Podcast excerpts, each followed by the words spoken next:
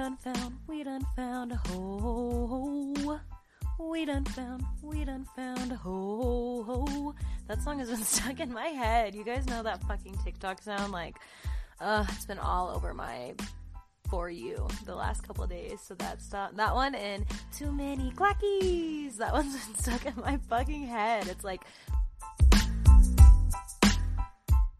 my brain is just TikTok songs in a loop all fucking day. TikTok sounds in a loop all fucking day. Hi, guys. Welcome back to Suspect. It's your host, Katie. If it is your first time listening, welcome to the shit show of a podcast. Um, if you are returning, you guys know that I love you and I appreciate you very much. So, yeah, I'm so happy to be back. I've kind of just been really focused the last week and a half, two weeks on, you know, my adult shit, I guess is the best way to describe that. It's like so funny because I see people posting like spring break, spring break, spring break, and that just does not apply to me. like I'm too old for spring break now, so that fucking sucks. I remember when I was a teacher, like for the first couple years after I graduated high school, and I still got, you know, like a spring break. Um, but yeah, not so much anymore. But yeah, so anyway, I'm happy to be back with you guys. I had planned on doing a couple cases last month for Black History Month. I think we only got one or two in there, so we are going to continue telling black stories this month as well. I don't want to limit it to just February. I just specifically had planned on doing that for Black History Month. But yeah, so the good thing about this podcast and the fact that it's mine is that I can do whatever the fuck I want. I can talk about whatever the fuck I want. So So, like I mentioned, um, I have just been really, really focused like the last week and a half, two week time period. I have been manifesting a specific job for about six months now, and I kind of was just like starting to feel like it wasn't going to happen, right? Like I was just really, really feeling down, I guess, for the last couple months because I had wanted this job. Like I have experience with this, so there's no reason that like I shouldn't be able just to find a position.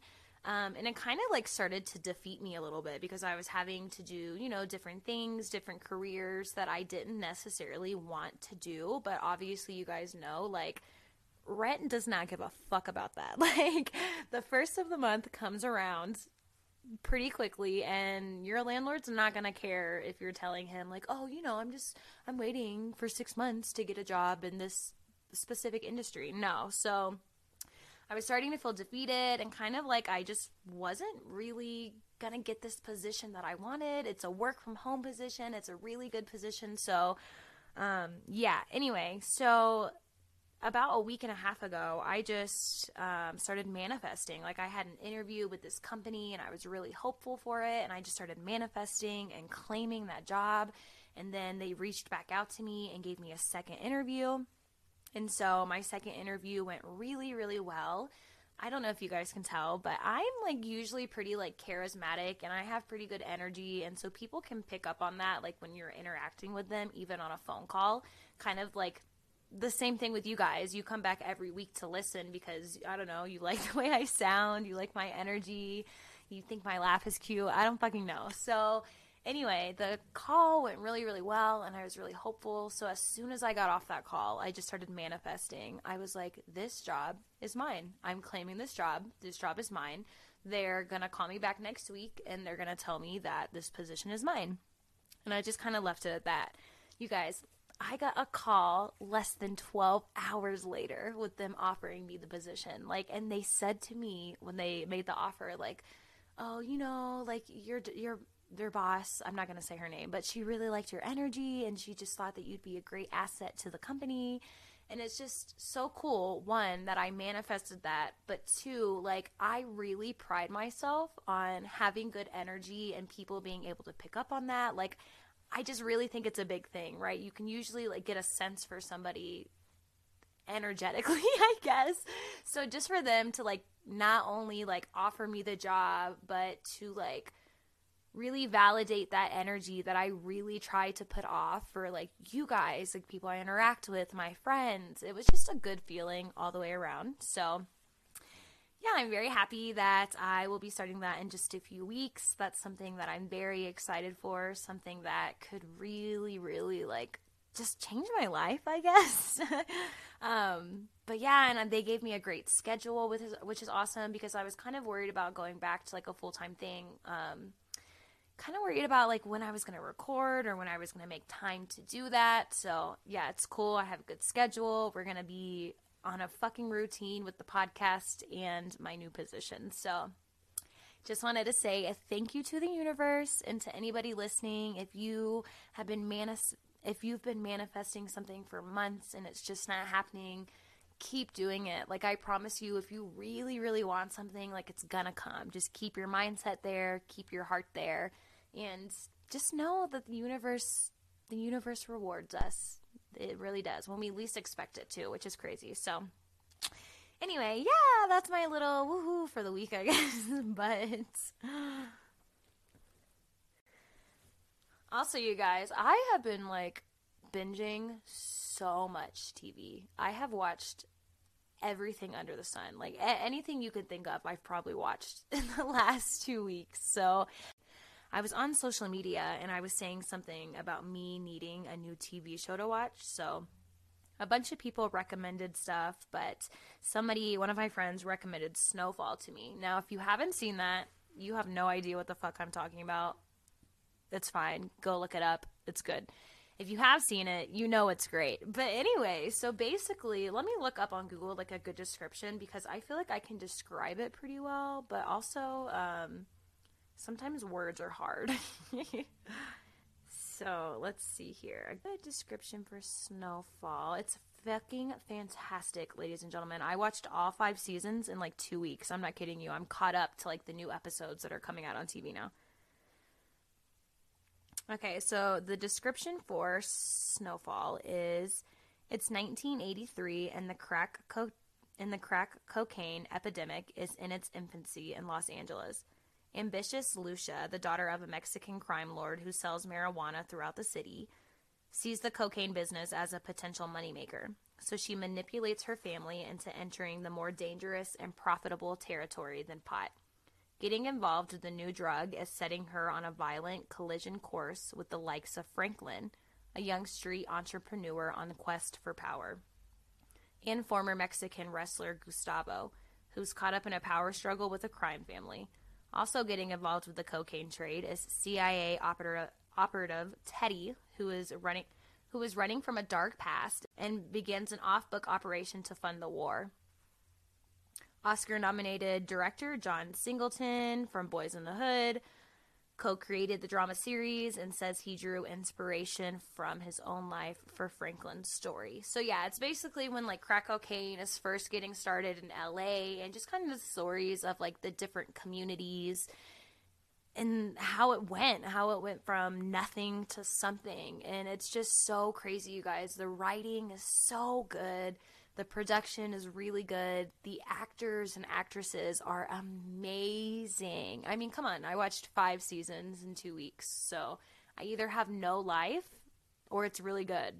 Or maybe a bit of both. I'm not really sure. But definitely check it out. Um, Franklin is my favorite character. He is so handsome. And when you get to season five, he's got like the 90s mustache. Like he's just like 90s fine. And I'm fucking living for it. I'm fucking living for it. It's so crazy that I watched it that quick though, and I'm like already on the episodes that are coming out on Hulu, you know, like the day after they air on TV. So um, be like me and do the same thing. Catch up and let me know what you guys think.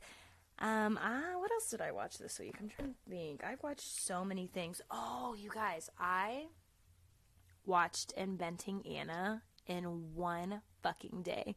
I'm not kidding you. I watched all of it in one fucking day. I started it because I was planning on recording like the next day.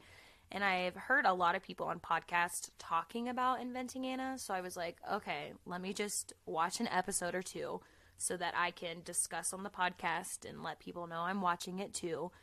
But girl, boy, whoever you are listening, like I literally just couldn't stop watching it because the storyline. I mean, obviously, you guys know it's based on a real case, um, Anna Sorokin. I think that's how you pronounce it. Anna Delvey is what she went by, but that was an um, alias. But that's who it's based off. So they're just like re dramatizing basically her story, but the acting is amazing. I mean, uh, it's, it's so good. It's so fucking good. And this Anna girl scammed the fuck, scammed the fuck out of New York's elite. And not just New York's elite, but also her friends and so many other people. And it's so crazy to like watch the show. And yeah, they're reenacting these things, but while I was watching the show, I was looking up like specific facts. So I was like, did this really happen or is it just in the show? And pretty much everything is valid. And it's insane, you guys. It is so fucking insane. Like, this girl is honestly fucking a genius. Like, honestly, like, because you you wonder like how how do these like normal everyday people just scam like elite millionaires billionaires whatever but she like was a master manipulator and it's scary insane to watch like this girl work so i definitely recommend like you guys go watch that check it out let me know what you think um just when you think it can't get worse it absolutely gets worse so definitely check that out and let me know you guys think. Maybe you'll watch it in a day like I did. I'm really starting to think that I have no life now that we're talking about Snowfall and Inventing Anna because I watched both of those Snowfall five seasons, one season of Inventing Anna, like literally in two weeks. Oh my goodness. Somebody needs to take my Netflix password away from me. It's actually not even my Netflix though, so really Shout out to Gabby's family for letting me use their Netflix. Really appreciate the Rosales family for that. Okay, so like I mentioned, we are still going to be discussing some black stories moving into March. I want to make sure that we are, you know, just covering everybody that's impacted our world, impacted society. These stories are important. Sorry, guys, I'm looking for. Here we go. I was looking for these notes. I'm recording in a place that I normally, I mean, it's my place still, but I, I'm normally like sitting at my desk and I'm just like sitting on the couch, kind of relaxed right now. So, yeah, I don't know. I love that, I guess, is all I'm trying to say. okay, so the story that we're going to be talking about today is Ruby Bridges. I'm sure a lot of you are familiar with that name. If you're not, it's a fucking wonderful, crazy, all the things story that we're going to be discussing today. The information that I'm going to be citing is from Wikipedia, of course, the Ruby Bridges article on Wikipedia, and then also a woman's history, and also an article from womenshistory.org titled Ruby Bridges underneath the biographies on that website. So, if you want to check out either of those articles, all the information will be there, and you are welcome to do so. Okay, so jumping right into it, Ruby Nell Bridges Hall is born September 8th, 1954. She's an American civil rights activist. She was the first black child to desegregate the all white William Frantz Elementary School in Louisiana during the New Orleans school desegregation crisis on November 14th, 1960. She is the subject of a 1964 painting, The Problem We All Live With by Norman Rockwell. So Ruby was the eldest of five children that were born to Abon and Lucille Bridges. As a child, she spends much of her time taking care of her younger siblings. And anybody with younger siblings, I'm sure, can relate to this. Like, you are basically their second parents. Though Ruby also enjoys playing jump rope, softball, and climbing trees. When she was four years old, the family relocates from Tylertown, Mississippi, where she was born, to New Orleans, Louisiana. In 1960, when Ruby was six years old, her parents respond to a request from the NAACP and volunteered for her to participate into the integration of the New Orleans school system, even though her father was very hesitant. Ruby was born during the middle of the civil rights movement. Brown versus Board of Education was decided three months and 22 days before her birth which was the decision of the U.S. Supreme Court, in which the court ruled that the U.S. state laws establishing racial segregation in public schools are unconstitutional, even if the segregated schools are otherwise equal in quality. Though the Board versus Brown of Education decision was finalized in 1954, the southern states, big surprise there, I'm sure, were extremely resistant to the decision that they must integrate within six years. Many white people did not want schools to be integrated, and although it was a federal ruling, state governments were not doing their part in enforcing the new laws. In 1957, federal troops were ordered to Little Rock, Arkansas to escort the Little Rock Nine students in combating violence that occurred as the result of the decision. In the Little Rock Nine were a group of nine black students that enrolled in Little Rock Central High School in 1957. Under significant pressure from the federal government, the Orleans Parish School Board administered an entrance exam to the students at Ruby's school with the intention of keeping the black children out of white schools. Which is just so fucking dumb. Like you we're trying to prove that you're not good enough to be in this school. Like you're not just as smart as these other kids here, just as worthy. And it's just so fucking disgusting. And I know like this is history and this is how things were back then but it doesn't change it from making me sick as fuck like and that's that's what i say every week on the podcast is like if hearing stories like this like even the minor details like don't make you cringe like ugh ugh so ruby attended a segregated kindergarten in 1959 in early 1960 Ruby was one of six black children in New Orleans to pass the test that determined whether they could go to the all white William Frantz Elementary School. Two of the six children decided to stay at their old school. Ruby went to Frantz by herself, and the three children were transferred to McDonough number 19 and became known as the McDonough Three.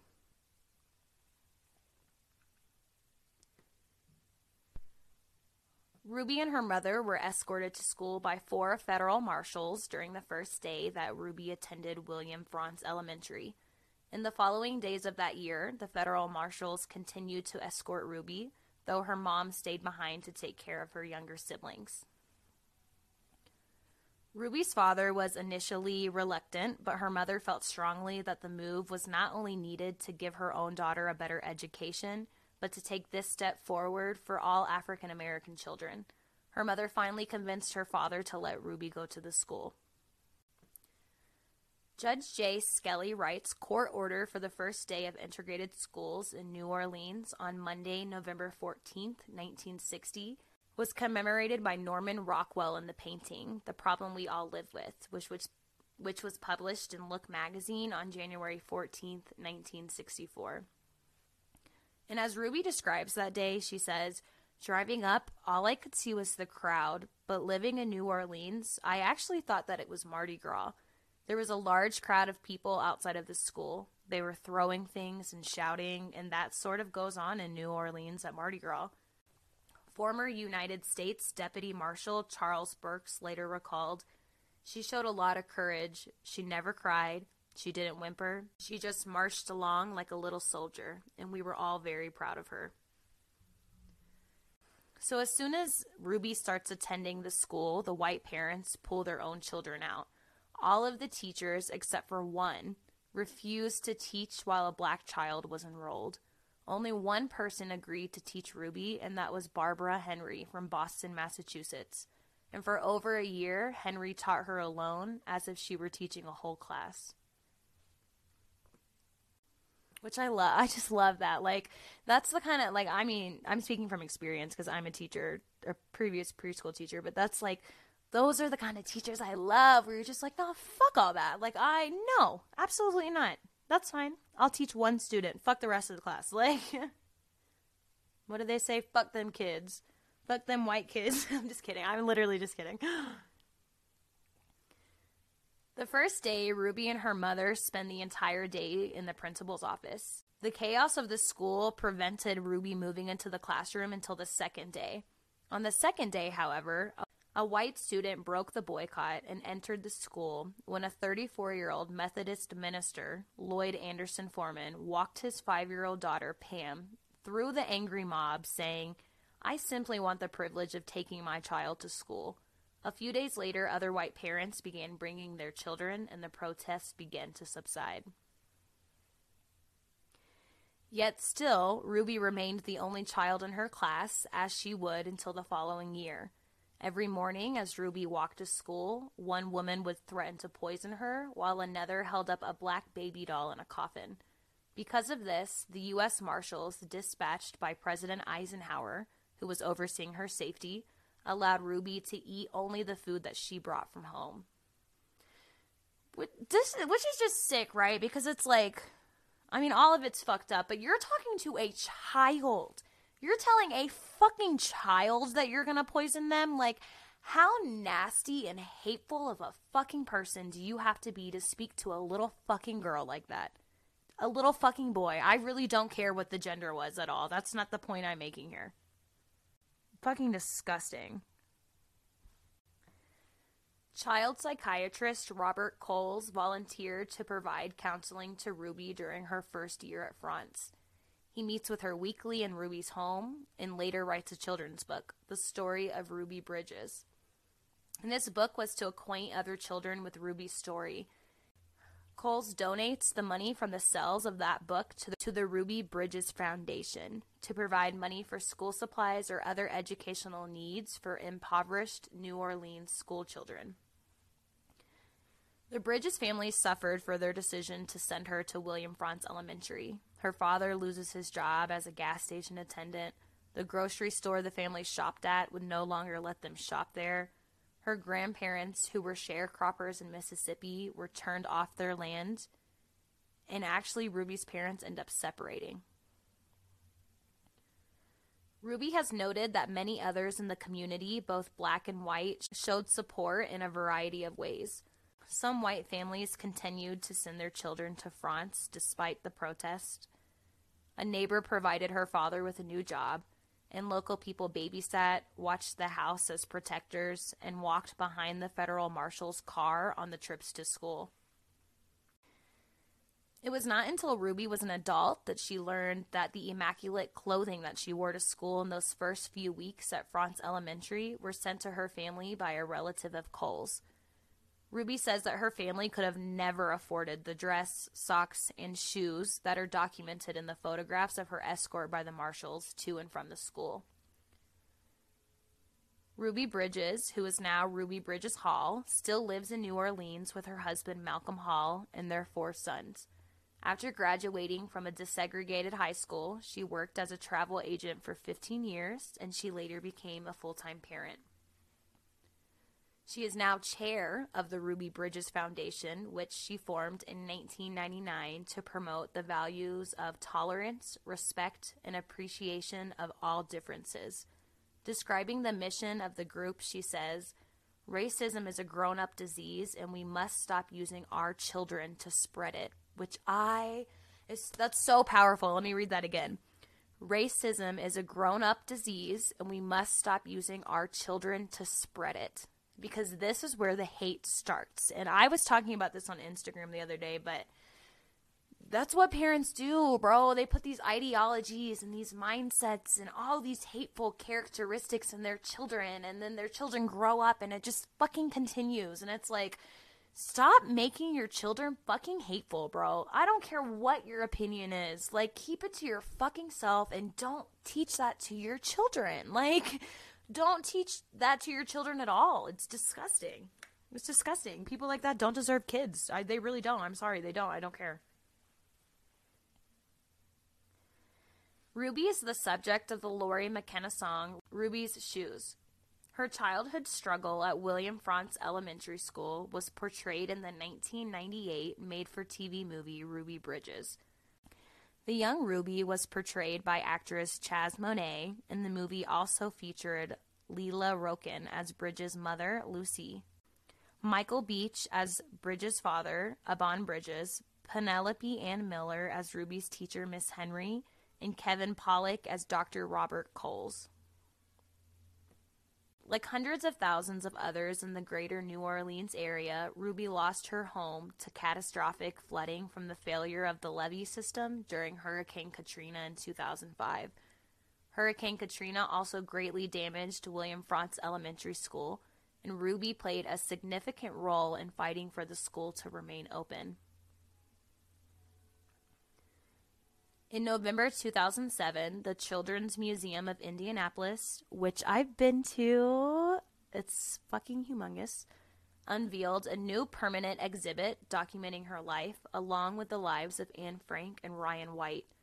The exhibit is called The Power of Children Making a Difference, and it costs $6 million to install and includes an authentic recreation of Ruby's first grade classroom. In 2010, Ruby had a 50 year anniversary at William Frantz Elementary with Pam, who had been, at the age of five, the first white child to break the boycott that ensued from Ruby's attendance at the school. On July 15, 2011, Ruby meets with President Barack Obama at the White House, and while viewing the Norman Rockwell painting on display, he tells her, I think it's fair to say that if it hadn't been for you guys, I might not be here and we would not be looking at this together. The Rockwell painting was displayed in the West Wing of the White House, just outside the Oval Office, from June through October 2011. In September 1995, Ruby and Robert Coles were awarded honorary, honorary degrees from Connecticut. in September 1995, Bridges in September 1995, Ro- Ruby Bridges and Robert Coles were awarded honorary degrees from Connecticut College, and they appeared together in public for the first time to accept the awards. On January 8, 2001, Ruby was awarded the Presidential Citizens Medal by President Bill Clinton. In November 2006, Ruby was honored as a hero against racism at the 12th annual Anti Defamation League concert against hate with the National Symphony Orchestra held at the Kennedy Center in Washington, D.C. On May 19, 2012, Ruby receives an honorary degree from Tulane University at the annual graduation ceremony at the Superdome. Two elementary schools are named after Ruby, one in Alameda, California, and another in Woodinville, Washington. A statue of Ruby stands in the courtyard of William Frantz Elementary School. And that is the story of Ruby Bridges. Um, you guys can check out the articles I referenced, but also rubybridges.foundation. That is her foundation. You guys are able to go read her story. There's a video of her telling her story with a lot of other resources and really critical information that I definitely encourage you guys to go check out. But yeah, Ruby, I mean, it's so crazy because, you know, when we're talking history and we're talking these things, like, you think it was so long ago, but it wasn't. Miss Ruby Bridges, now Miss Ruby Hall, is still alive and she's still talking about these things. She remembers them. Like, and that's just what breaks my heart. I mean, in the podcast that we told, let me flip back here in my notes, but in the last episode we did with Claudette Colvin, the fact that they didn't drop her charges until December 2021 for something that happened in the fucking 40s. Like, it's just insane. It's just insane. But, guys, this did not happen that long ago, like, at all. She is still very much alive. She's still very much speaking on her experience. And it's just it's it's baffling to me. Fuck those women that were literally yelling at her and threatening to poison her and kill her while this little girl was walking to school as like a fucking 6-year-old. Like fucking disgusting. Like you really it just baffles me that they did stuff like that, but it's like I mean, I, I get it, right? Like racism was a thing back then. I mean, still is today, but even more so back then. But you're just hateful. Like you you're doing all of this for what? Because you don't like the color of somebody's skin? You're going to fucking talk to their kids like that? A fucking little girl? Like you should never talk to anybody like that. But bringing kids into it, that's when you know you're just a fucking hateful, nasty bitch. Like to be honest with you, there's no way to sugarcoat that. So Oh my fucking god. It's crazy story. But I'll post some pictures up on the Instagram where you guys can see, you know, um, Miss Ruby walking into school that day and just, you know, some stuff so that you guys can see that this very much happened and it really was not that long ago. So, yeah, if you're listening, I hope that you enjoyed the story of Miss Ruby Bridges, now Miss Ruby Hall. Um, just the strength from a little girl who knew that the world was against her. Didn't cry, didn't whimper, just powerful, powerful stuff. So I'm going to insert a little clip of Ruby talking to end off the podcast here. Make sure you listen to that, or if you don't have time, go check it out on her website. But I just want to give the floor, obviously, the rest of the time here for you guys to hear directly from Miss Ruby herself. So if you're listening, thank you so much for checking out this episode. I hope that you liked it. If you know of any other stories from Black culture, Black community that you think are important and I haven't spoken about them yet, please send those over to me in the Instagram DMs. You guys know I am always taking suggestions, I am always taking recommendations. So even if I don't get to it right away, I promise you I will. I have a list that I just go through and I'm like, okay, what are we going to do this week? If you guys are not following the Instagram, that's at Suspect Podcast on Instagram. I post about every case, I post pictures um, referencing the case that we discussed this week so that you guys can see it with your own eyes. And yeah, anything really to do with the podcast, I post on Suspect Podcast. You can also follow my personal Instagram, which is at Katie underscore Kennedy, K A T I E underscore K E N N E D D Y. I also share a bunch of podcast stuff on there and a bunch of like current events, pop culture. I honestly rant about a lot of stuff on social media, so I'm very active, especially on Instagram. I'm very active on the socials. Be sure to check those out. I love interacting with you guys as well. So, for all the people that have followed those within the last couple months, I see you, I appreciate you, and thank you so much. Last thing before we end this off with Miss Ruby is if you have not left a review on the podcast, if you are listening on Spotify or if you are listening on Apple Podcast, you are able to leave a review. You're able to leave me one to five stars. I hope it's five stars. Okay. If you're still coming back after over 30 episodes, I hope it's five stars. um, so on Spotify, you can just leave five stars. Please go do that if you have not already. I'm going to stop and let you do that. Spotify listeners, go ahead. I'll give you five seconds to scroll up. Just scroll up. And you see it? You see the stars? There you go. There you go. Five, please. Thank you so much.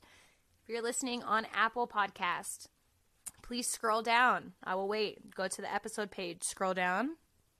Scroll down. I'm waiting. Waiting, waiting. You should see the stars and where it says to write a review please leave me some stars. Please write me a review. I love reading them. So if you have not done that yet, it really, really helps push the podcast. It helps the audience grow and it pushes me towards maybe retiring before I'm 30. I'm just kidding.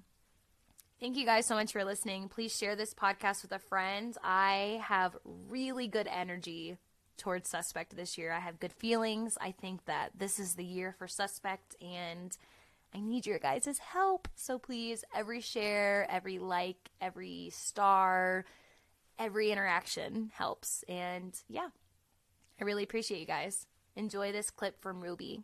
And please be nice to someone this week. Make somebody smile this week, okay?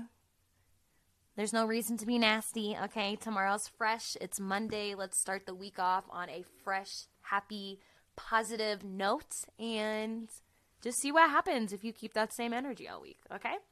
Keep that same energy all week.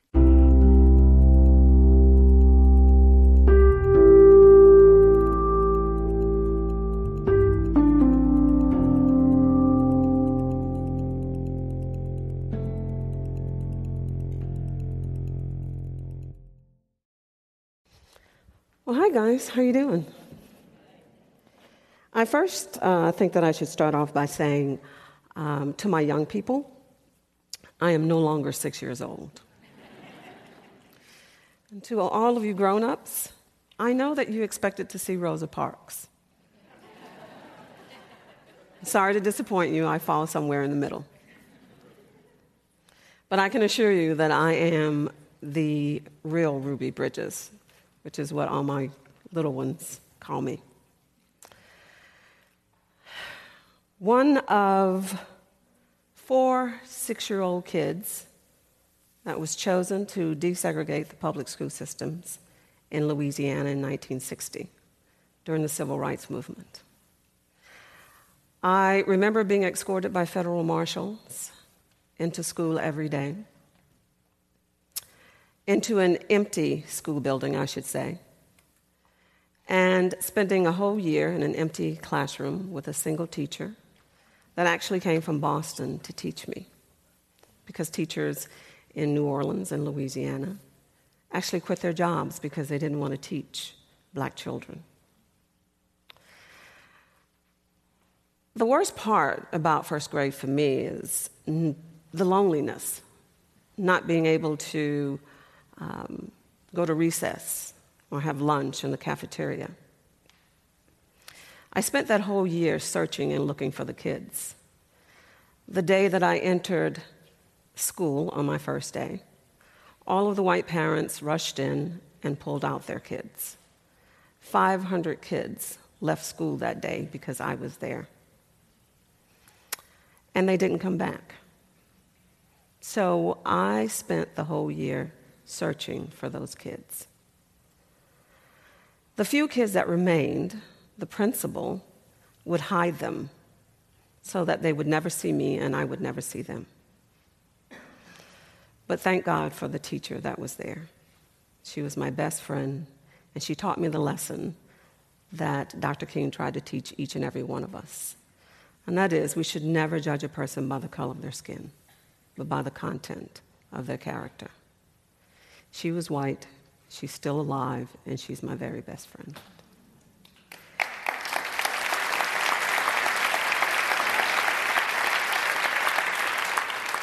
But I didn't come here today to talk about my story. I actually came to talk, I, I came here today to actually talk about all of our stories, history, and going against the grain. Something that I feel like I've been doing all my life, since childhood, six years old to be exact. You see, I am the little girl in the Norman Rockwell painting. The title, The Problem We All Live With. And that problem, I believe, we are still living with it today it being racism. And because of the way that I was introduced to that problem, I chose integration as my life's work because I wanted to do something to try and bridge the gap between our racial divide. And because that introduction happened for me at the ripe old age of six years old, I decided that I wanted to work with kids. So every day, all across the country, I speak to our kids in schools. Because let's face it, isn't that how we continue to spread racism from one generation to the next? Is through our kids. Our kids know nothing about disliking someone because of the color of their skin. Each and every one of our babies, they come into the world with a clean heart, a fresh start in life. It is us, we as adults, who have kept racism alive. Believe it or not, it is us. We are responsible for the hatred that we see in this country today. So, there, I've said it. I put it out there. So, what do we do about it? And a better question, I think, might be shouldn't we do something for the sake of our kids and our grandkids? Our children are self destructing in epic proportions bullying, murdering, suicide. What are we going to do about it? How can we change it? Well, I think a good place to start is our history. It is essential, first of all, that we turn back to our history every now and again to remind ourselves of the principles upon which this country was based, to read the Declaration of Independence, the Bill of Rights, and the U.S. Constitution. It's essential that in making history, we don't forget to learn from our history. And if our children are to learn from our history, then we must teach it. Unfortunately, we've fallen seriously behind in the teaching of our history. Not only the history of the world, but the history in our own country. We cannot prepare any young person to meet the challenges and conditions of their world if we falsify the history that he or she is taught. And if we are truly considered to be the greatest country in the world, then shouldn't we be setting an example for the rest of the world? And leading by that example? It is well past the time that each and every one of us take responsibility for changing the way our American history is taught. Because I can assure you, from what I see in schools, we are no longer fooling our kids. They want to know the truth. For decades, we have given our children history in a segmented way that easily leaves out the stories that we find uncomfortable to talk about or just too ashamed to remember them. We also don't mark the successes that we as Americans have made together. And they've been many, especially on the issues of culture and race. Take the civil rights movement, for example the era of my own story. The civil rights movement wasn't about all one race against the other black folks against white folks and white folks against black, like I thought it was when I was in school, because of the way history was taught to me. The movement was about everyone coming together and doing what was right and just. People did that. People stood up and they chose sides. But today, as I visit schools across the country, I see that our kids are not aware of this rich history of ours. Why? Because history isn't being taught the way that it happened. In me, I believe that history is sacred and that none of us have the right to change or alter that history in any way. Our children need to know that white folks and black folks, men and women, young and old, rich and poor, they stood together. They marched together. They rode buses together. They were beaten together. In some cases, murdered and even buried together. All for what was just and right. Truly, they were going against the grain. Yes, it was a turbulent time in our country, but it was also a very passionate time time of political and social change, times that we must never forget. And even though we might have a lot to be ashamed of about those times, we have so much to be proud of.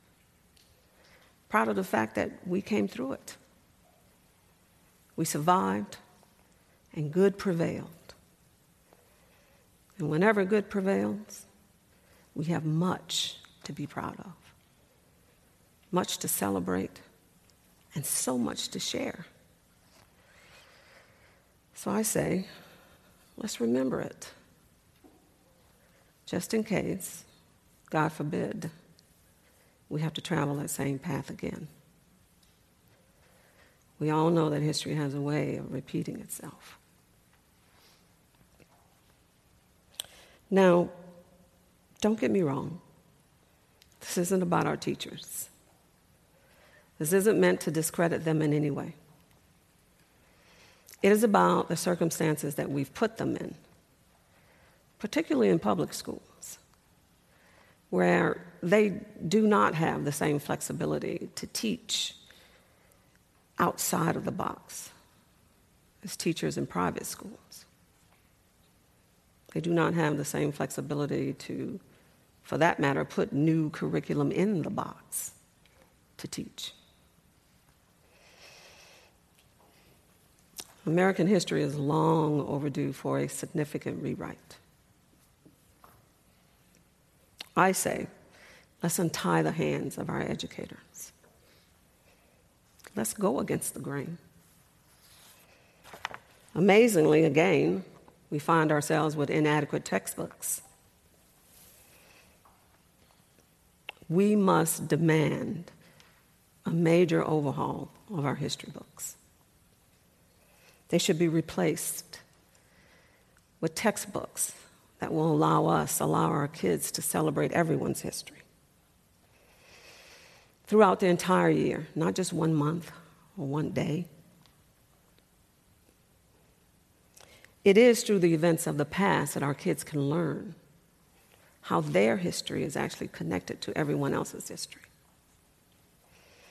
Because it is our shared history. But you know, it's not just through textbooks that we can learn. Whenever and wherever we can, we, used to, we need to use this amazing and wonderful technology that our ancestors didn't have access to. To rewrite America's timeline and our stories. Let's use this universal language of the arts, where we could tell our stories through music and dance, film and theater, paintings and sculpture. Take, for instance, just this year, Brad Pitt. He used his talents to tell not just another story, but the truth of our past. And he won an Oscar for it. Long overdue, I would say. Through history, he actually made history. Isn't that amazing? Artists who are moved by the world's events, they can use their talents powerfully to convey feelings and ideas that could actually inspire us all. Another prime example Norman Rockwell, the problem we all live with. My story, the painted story, as I like to refer to it. We need to tell these amazing stories, and we need to tell them fully and truthfully this time so that we could cement a foundation of cooperation and unity rather than the divisiveness and competition that has gripped our country for far too long. We should tell the stories of everyone white, black, Asian, Hispanic, Indian, Jewish, Muslim, every creed, every color. So that every child has an opportunity to grow up seeing themselves as Americans, as a part of the American dream. This year, 2014, marks the 50th, I'm sorry, the 60th. I'll be 60. Wanted to stick with 50. 60th anniversary of Brown versus the Board of Education, landmark decision to desegregate our schools. 60 years later, it's now time that we desegregate America's history. And yes, I've been told it's a grandiose plan, and it is. So was putting a man on the moon or sending a six year old child through angry mobs every day for a year, just so that she could attend school. But it was called going against the grain. So, first and foremost, what we must do is give our minds permission to accept that change, to welcome it rather than fear it. And then, like our ancestors before us, if we come together and we make that change, good will prevail.